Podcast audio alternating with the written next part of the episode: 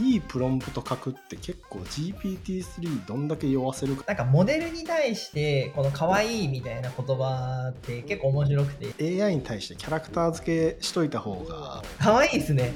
AI 可愛いですね。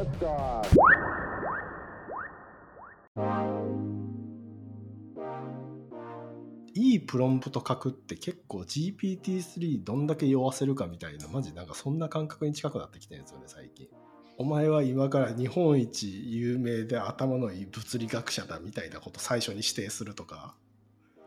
であんまりでも形容詞増やしすぎるとなんか逆になんかテンパってあんまいいこと言わんとか。うんうんうん。いや面白いですよね。今聞いて思ったのはあの人間でもその適度なストレスがかかってる時が一番パフォーマンスが出るみたいな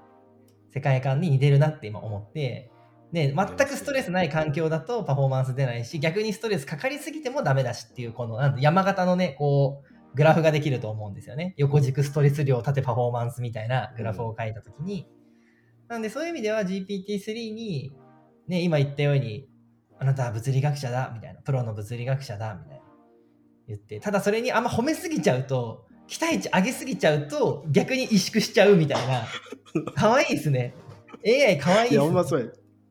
可愛いんですよ。ノーベル賞取ったことあるようなぐらいのテンションで言っちゃうと、あ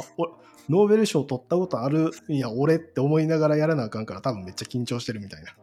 このなんかモデルに対してこの可愛いみたいな言葉って結構面白くて例えば、まあ、今ギャッチーの場合はオープン AI 社が作ってる GPT-3 っていうモデルを、まあ、そのまま API 経由で使ったり、まあ、一部ファインチューニングって言われる特定領域に特化する学習をさせたものを使ってるんですけど例えばそうじゃなくて、えーまあ、他のモデルを作ってたりとか、まあ、独自に作られてると結構その他のサービスの運営者の方でうちの子とかうちの子はこんな感じのこと言うんだよねみたいな感じでモデルをこう擬人擬人化というかそうまるでこう、まあ、ウェブサービスとかねアプリを自分の子供とか、まあ、会社のことを子供って思うみたいな感じで AI のモデルを別にそれに顔とかね、名前があるわけでないにしても、子供みたいな感じで考えるっていうのは、一個、そうですね、なんか特筆すべき観点というか、なんか面白い話だなとは思いますよね。いや、そうですね。なんかそういう AI に対してキャラクター付けしといた方が、これはこのモデルに言わせるかとか、なんかこう判断つくからいいっすよね。うんうんうん。そうですね。あと、まあ、特化型 AI っていうと、すごい硬く聞こえますけど、要は、例えば学校だったら、あいつは数学は得意だけど運動は苦手とか、ね、あいつはすごい英語は得意だけどね、全然数学はできないとか、まあ、それぞれ得意分野苦手分野っていうものがあって人間と結局 AI も一緒っていうか AI にも全部万能なものっていうのは、まあもちろんそういうものがね、2030年代には登場するみたいな、あの、なんだ、超、超人工知能とか、まあ汎用型の人工知能みたいな言われ方もしますけど、まあそういう超人はね、人間でもまあごく一部いるにしても、結局はそれぞれ得意不得意が、まあ、得て増えてがあるようなものなので、うん、そういう意味ではね、AI のモデルと、まあ人というか、そこにこう、なんだろうな、人みたいに扱うというか、子供みたいに扱うみたいなのは、まあ、自然なことっていうふうには個人的には思いますよね。いやそうですね。非常あれですよ多分記事に書いてるあのセコイアの予測のやつでも確か来年やったっけ？来年テキスト系のやつがかなりバーティカル化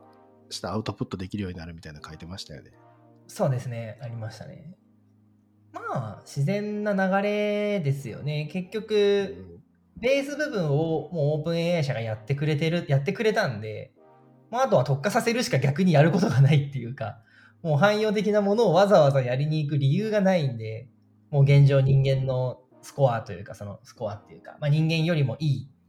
あの点数を出す AI であることは間違いないので、うん、もう特化させるしかない、うん、ですね。